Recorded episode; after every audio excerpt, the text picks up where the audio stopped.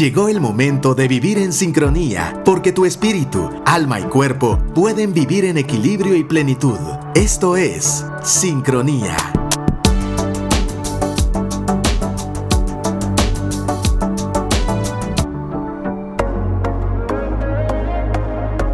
Esta es Sincronía en el cien punto nueve, actitud punto efe eme, a través de las plataformas digitales donde estás disfrutando de este espacio. Gracias por estar aquí. Mi nombre es Madi Sánchez, acompañada de Maya Alonso.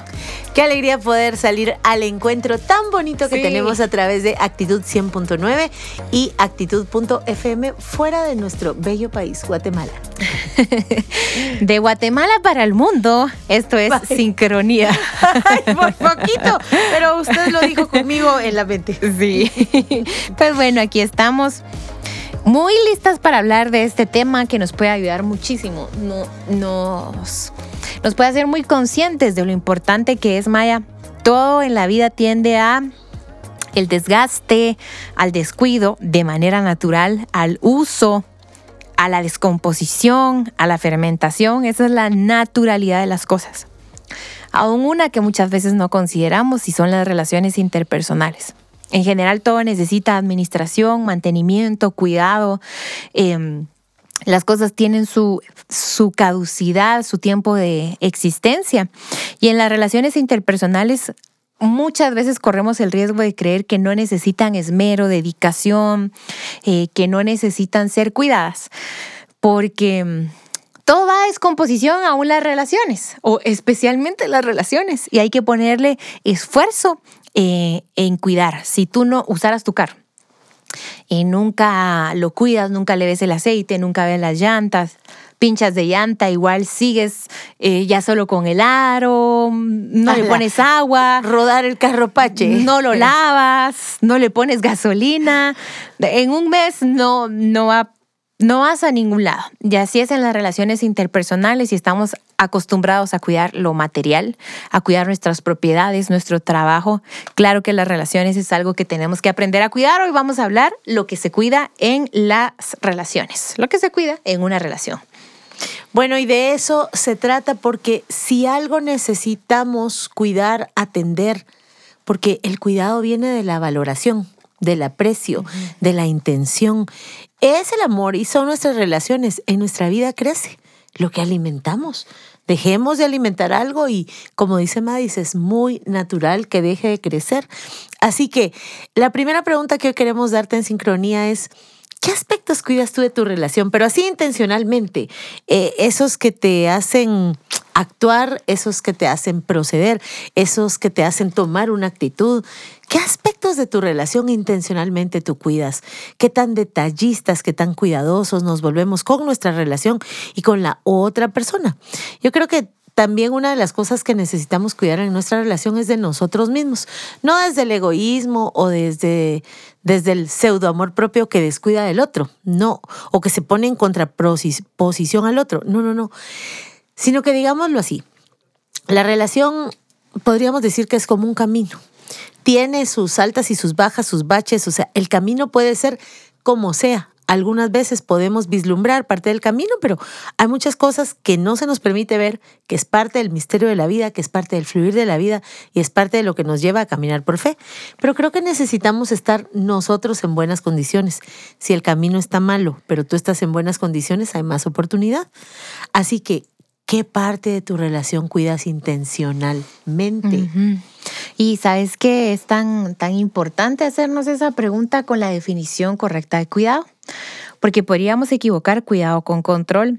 Uh-huh. Y cuidar es darle atención o asistencia o vigilancia a, a algo. Y en primer lugar, el cuidado es personal. No puedo pretender cuidar una relación si no cuido de mí. Uh-huh. Tal vez mi corazón anda muy sensible y se ofende con cualquier cosa. Tal vez no he perdonado. Tal vez tengo hábitos en las relaciones que van a dañar cualquier relación a la que vaya, porque soy yo. Es decir, el común denominador en todas tus relaciones eres tú. Entonces, lo primero que uno tiene que cuidar en una relación es su salud, su corazón, sus intenciones, sus sus, las propias formas. Pero muchas veces creemos que cuidar es controlar. Entonces, cuando Maya hace esta pregunta, ¿qué cuido yo intencionalmente en una relación? Tengamos el claro concepto de cuidar, como atender. ¿Qué atiendo yo en esta relación? Claro. ¿Qué asisto yo en esta relación? ¿Qué vigilo yo en esta relación? ¿Con qué contribuyo? Sí. En cambio, controlar es dirigir o dominar a una persona o cosa, examinar con una atención para poder mantenerme según mi voluntad, uh-huh. eh, la, la relación. Entonces yo creo que eh, cuidémonos, cuidémonos de no controlarnos a nosotros mismos, no, eh, no así de que me esfuerzo por sonreír y no quiero.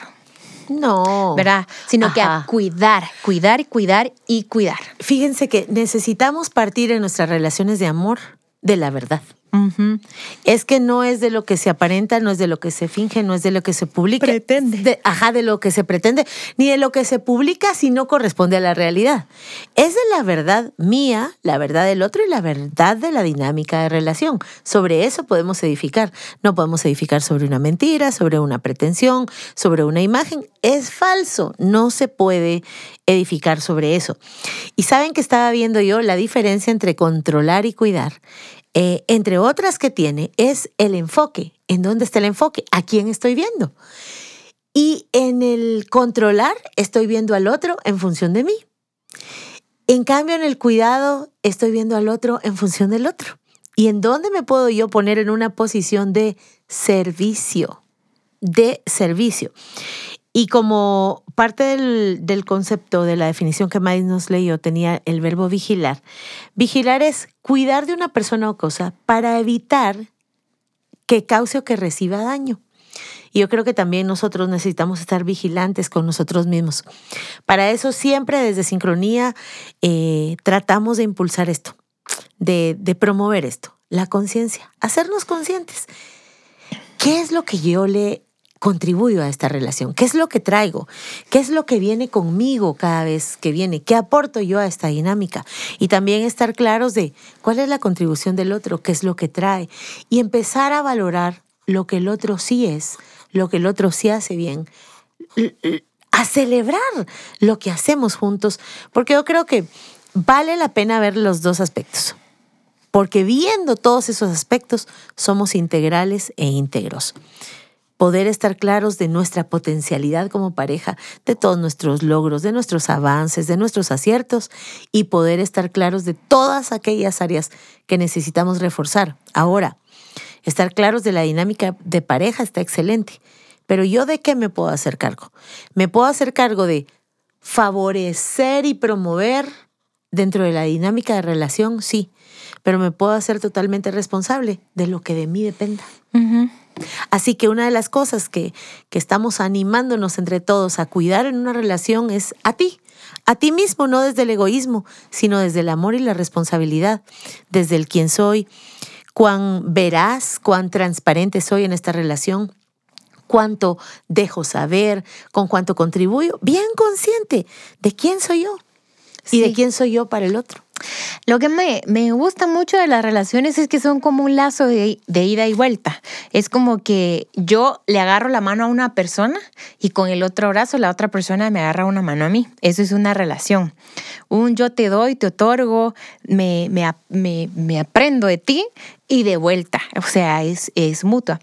Pero Maya, hay riesgos generalizados, independientemente de, por ejemplo, yo en una relación podría aportar alegría, alegría. Estoy consciente, Maya, que no podría aportar mucho orden. ¿Para qué hablo mentiras? Uh-huh. No es algo que yo aporto. Tú podrías aportar en una relación entusiasmo, pero no aportas tiempo, porque de manera natural estás corriendo, no sé qué. Va. Uh-huh. Entonces, independientemente del aporte que cada quien eh, haga, por eso nuestras relaciones son diferentes con todas las personas, porque cada persona trae a la relación algo, algo diferente. Hay riesgos que sí son de todas las relaciones y la Biblia los define y los aclara muy, muy bien, advirtiéndonos de qué cosas debemos cuidar. ¿Qué tengo que cuidar para que no haya egoísmo en esta relación? ¿Qué tengo que cuidar para que no hayan celos en esta relación? ¿Qué tengo que cuidar para que no haya envidia en esta relación? ¿Qué tengo que cuidar para que haya afecto en esta relación? ¿Qué tengo que cuidar para que en esta relación haya sinceridad?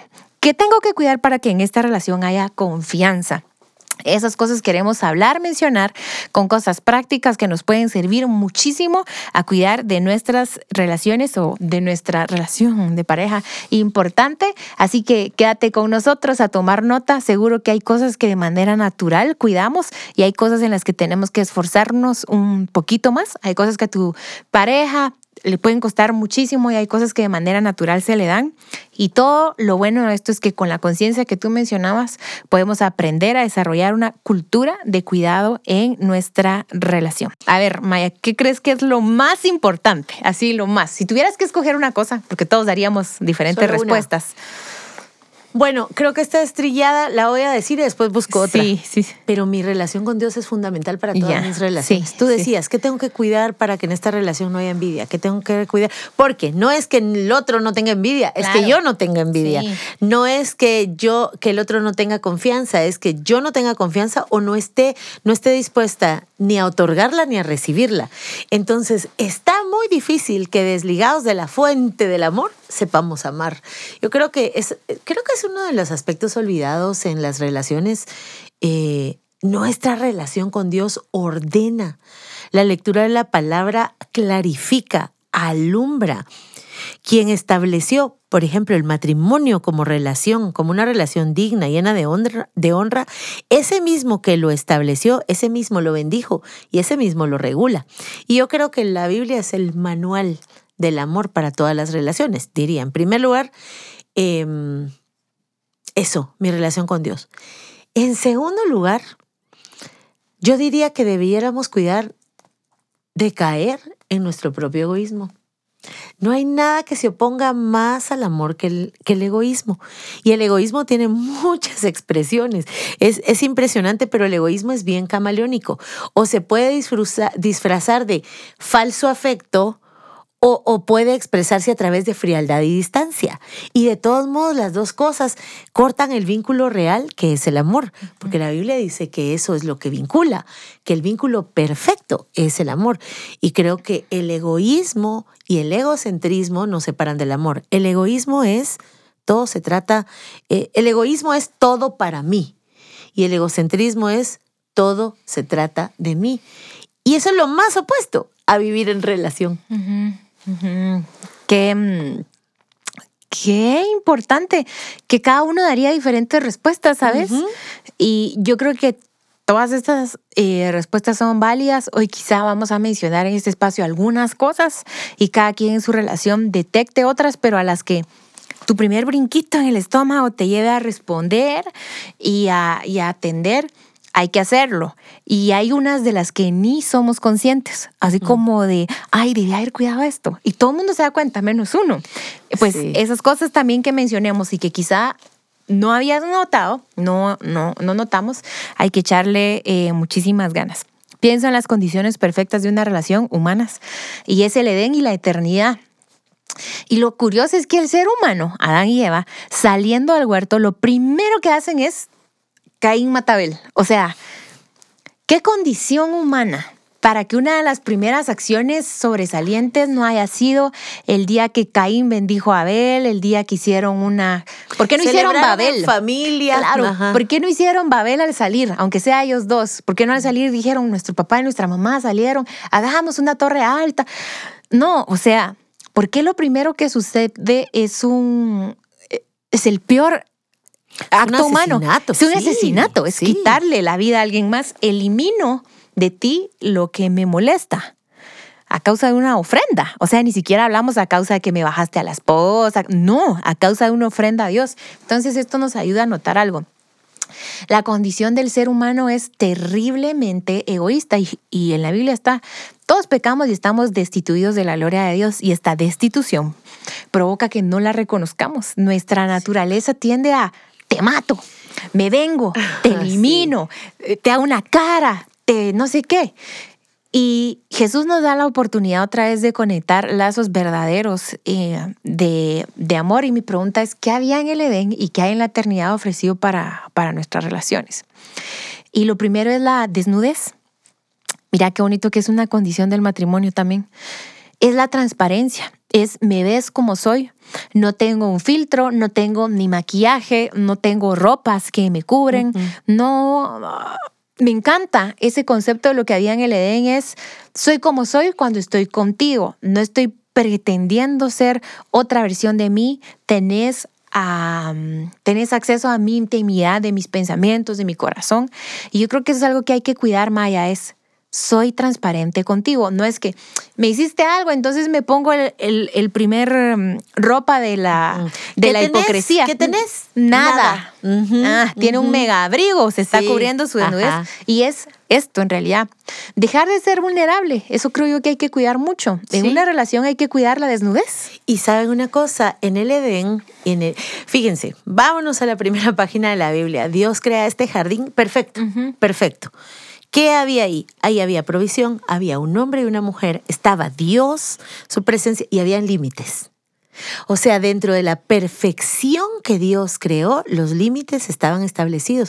Una relación saludable guarda los límites. Ahora, hablando de la desnudez, Madi, será, estamos desnudos y no nos avergonzamos. No es una desnudez que me lleva a la vergüenza, es una desnudez que me lleva de manera natural a la confianza, a compartir quién soy. Y yo creo que amar es eso, es poder ser con otro, es decir, esta es la que soy y soy contigo. Y en, el, y en la relación de amor, bueno, eh, no, solo, no solo en la relación de amor del matrimonio, sino en otras relaciones, pero de diferente forma, no solo es esta es quien soy verdaderamente y soy contigo, sino también esta es quien soy verdaderamente y soy para ti. Sí. Es una maravilla. Es hermoso. Una, ay, sí, es una cosa preciosa. Entonces, sí, la transparencia. Y eso me gusta porque si han estado siguiendo esta serie de Sincronía en el mes de febrero dedicada al amor y las relaciones, le pega mucho a esas idealizaciones, falsas ideas que tenemos del amor de debiera ser, pero no. Esta es la que soy, soy contigo. Saben que cuando estamos con una persona que nos ama, podemos ser incluso débiles ahí. Podemos mostrar nuestras heridas, podemos mostrar nuestros errores y encontrar, no, un, no que nos solapen, pero sí que no nos juzguen, aunque nos confronten, aunque nos redarguyan, aunque nos exhorten.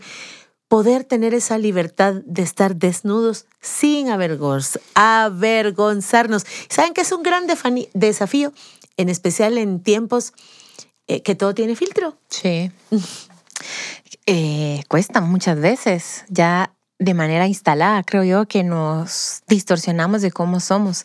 Y yo creo que algo que genera mucho esta confianza, Maya, es otra cosa que hay que cuidar, es la aceptación. Eh, tenemos que cuidar mucho nuestra capacidad de aceptarnos y de aceptar al otro como es. Porque si no lo acepto, lo más probable es que se va a empezar a vestir. Lo más probable es que, ¿qué dijeron ellos? Viene Dios, entonces me cubro. Ajá. Porque creo que Dios me va a rechazar. Eh, ¿qué, ¿Qué hubiera pasado si en ese momento hubieran demostrado un arrepentimiento de, no sé, el que hubiera que nunca vamos a saber, ¿no?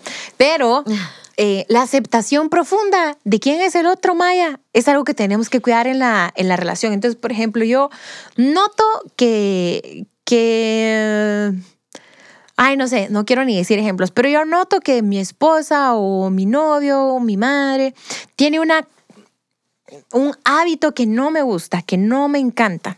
Entonces empiezo a decir, ¿por qué eso es así? ¿Por qué haces eso? Porque, bueno, la otra persona es muy probable que nos esté soportando y aguantando y, lo más importante, aceptando cosas que no le encantan. La aceptación profunda es un camino muy lindo hacia, hacia el amor.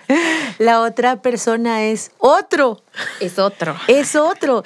Y saben que amar es renunciar a que el otro sea quien yo quiero que sea, uh-huh. sino amar es amarlo tal cual, y es impresionante porque esa es la fuerza transformadora del amor. Sí.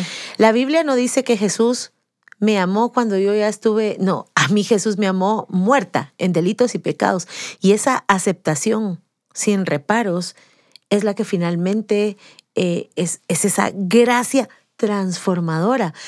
El asunto es que a veces, como somos bastante egoístas y muchas veces inconscientemente egoístas, queremos que el ser amado sea como yo quiero que él sea. Y eso es cualquier cosa menos aceptación. Hay un poema muy famoso de Sor Juana Inés de la Cruz en donde viene y en este poema en particular le habla a los hombres y, le di- y les dice, hagan a las mujeres como las quieran. Uh-huh. O sea, hacedlas cual las buscáis o queredlas cual las hacéis. Uh-huh. O sea, si lo que quería hacer una mujer de esta y esta manera, perdóname, esta no es. Claro. ¿Verdad? Entonces, es como... Hay una parte de la aceptación y ahí otra vez entra el miedo. El miedo de, ay, pero esto se puede poner en contra mía. Ay, pero esto. Todos necesitamos aprender a amar lo imperfecto. Como humanos, lo único que podemos amar es la perfección de la imperfección. No sé si tiene sentido esto que estoy diciendo. Sí, sí, sí. Pero es eso. O sea, toda persona que yo he amado en esta tierra es imperfecto, es humano, es vulnerable, uh-huh. Está siendo transformado. Dios mismo nos ama a nosotros en total estado de imperfección. Nos mira a través de Jesucristo. Sí. Pero no es que no sepa que nosotros, o sea, nos mira y, y así es. Esa es la verdadera aceptación. No obligar al otro a que sea como yo quiero. Otro asunto, creo, Maya, que tenemos que cuidar es la comunicación. Es de los primeros que solemos mencionar. Ala, solo antes sí. de pasar al tema de la comunicación, me gustaría un poquito... hablar eh, esto de la aceptación en términos um, como un poquito más amplios. Tú me has contado mucho y, y he visto mucho temas de tu familia. Uh-huh, uh-huh. Creo que son expertos en aceptación. ¡Ay, tan linda! ¿Sí o no? Yo lo he visto. Fíjense sí. que con Madi tenemos cinco años uh-huh. de estar muy cercanas. Seis. Conozco... ¡Seis años! Así ya, ya me emocioné. Seis años de estar muy cercanas. Tengo el, la alegría de conocer a sus papás. Son uh-huh. muy lindos, uh-huh. son muy lindos. Conmigo en lo particular, mi experiencia ha sido que son muy amables, uh-huh. muy expresivos. Pero con las charlas que he tenido con ella, ellos tienen varios hijos. Y todos son libres de ser quienes son. Y no somos lo mejor del mundo, Maya. O sea... Quizás para tus papás. O sea, me explico. Sí, pero... Porque el amor no requiere que seas lo no, mejor del mundo para sea, ser amado. De verdad que de, dejan ser incluso... De, dejan ser cosas que sé que muchas personas censurarían, que hasta no son malas. Errar. Hasta ¿verdad? Te dejan errar. Luego hasta viene la corrección. Equivocarte. Claro. Pero ¿sabes qué? Parte de la corrección es deja que los otros se equivoquen. O sea, sí. ¿cómo? Deja que el niño que, se apre- que esté aprendiendo a gatear se caiga y después uh-huh. lo levantás. Entonces se da en todos los planos. Me gusta mucho eso porque yo he visto desde aquí, desde un tercero, qué lindo, todos pueden ser ellos. Y Y si lo censuraran, Maya, uno tiende a, entonces a escondidas, uh-huh. entonces sin contar. Y eso puede pasar en una relación de, como no le gusta que coma mucho, comen escondidas. Ajá. Como no le gusta que no vea esta serie, la miro fuera. Uh-huh. Como no, es decir, la, la fa, como no le gusta que tenga este hobby, entonces, lo vi una vez, por ejemplo, cuando me aumentan, no digo que me aumentaron para podérmelo financiar, ¿verdad? Ajá, no le cuento. Ajá. Empiezan los secretos. Y cuando empiezan los secretos, empieza otra vez eh, quitarnos la transparencia. Entonces, la aceptación, ahora no el consentimiento. Sí, no, no es consentir. Ajá, no es solapar, no es malcriar. Ajá. Es aceptación que trae consigo mucha verdad y mucho respeto. Sí. Y de esto quería hablar, ¿sabes? Porque otra de las cosas que están en las perfectas condiciones de relaciones, que es el Edén y la eternidad, algo que tenemos que aprender a cuidar también es eh, la comunicación y los límites. ¿Por qué? Usualmente en la comunicación se trasladan cosas bonitas, pero a través de la comunicación algo que se trasladan son límites. Hace de cuenta que Eva viene con Adán y le dice, Adán, comí de la manzana. Y Adán le hubiera dicho, ¿qué onda, Eva? ¿Por qué hiciste esto? Voy a llamar a Dios y, y vemos qué hacemos y le voy a pedir una disculpa. Ajá. No, hombre, Adán Ajá. no le puso ningún límite a Eva. Y ojo, porque el uno al otro está para corregirse. Qué bonita es la corrección, Maya. Qué bonita es cuando alguien en amor también te puede corregir, pero hubo una distorsión de lo que Dios dijo. Entonces, Dios dijo algo.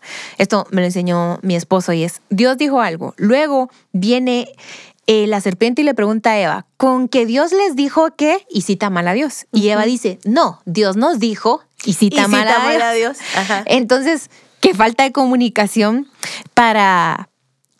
para distorsionar hasta lo que Dios dijo. Esto está peor que el teléfono descompuesto. Uh-huh. Entonces, poner límites, la comunicación nos ayuda a que Dios esté en medio de las relaciones. Es súper importante cuidar la comunicación porque esto lleva a que sea de manera... que sea trasladado de alta calidad los límites y las molestias que sí son parte de las relaciones. Y el experto en comunicación es el Espíritu Santo. Uh-huh. Fíjense que en Hechos, y los, voy a, los vamos a invitar acá desde Sincronía, que puedan leer Hechos dos en su casa, tranquilitos, y que, y que le pidamos a Dios, háblanos de comunicación y del Espíritu Santo a través de este, de este pasaje. Hechos dos trata de cuando llegó el día de Pentecostés y estaban todos juntos en un mismo lugar. Pero dice que cuando vino el Espíritu Santo, todos fueron llenos de él y comenzaron a hablar en otras lenguas según el Espíritu les daba habilidad para expresarse. Y ¿saben qué era lo que pasaba? Que la gente se maravillaba porque el que escuchaba le oía hablar como en su propia lengua, como en su propia lengua. Yo creo que el Espíritu Santo nos da esa gracia de en medio de una relación de amor, a través de su continuo trabajo en nosotros, nos da esa gracia de poder escuchar al otro y en realidad entenderlo. El Espíritu Santo nos da esa comprensión. Así que yo creo que no repares en pedirle al Espíritu Santo, ayúdame a comunicarme, dame esta habilidad de expresarme, no solo en lo que digo con claridad, con veracidad, con intención sana, sino da, haz un milagro en mi oído, que yo pueda escuchar lo que el otro verdaderamente me quiere decir.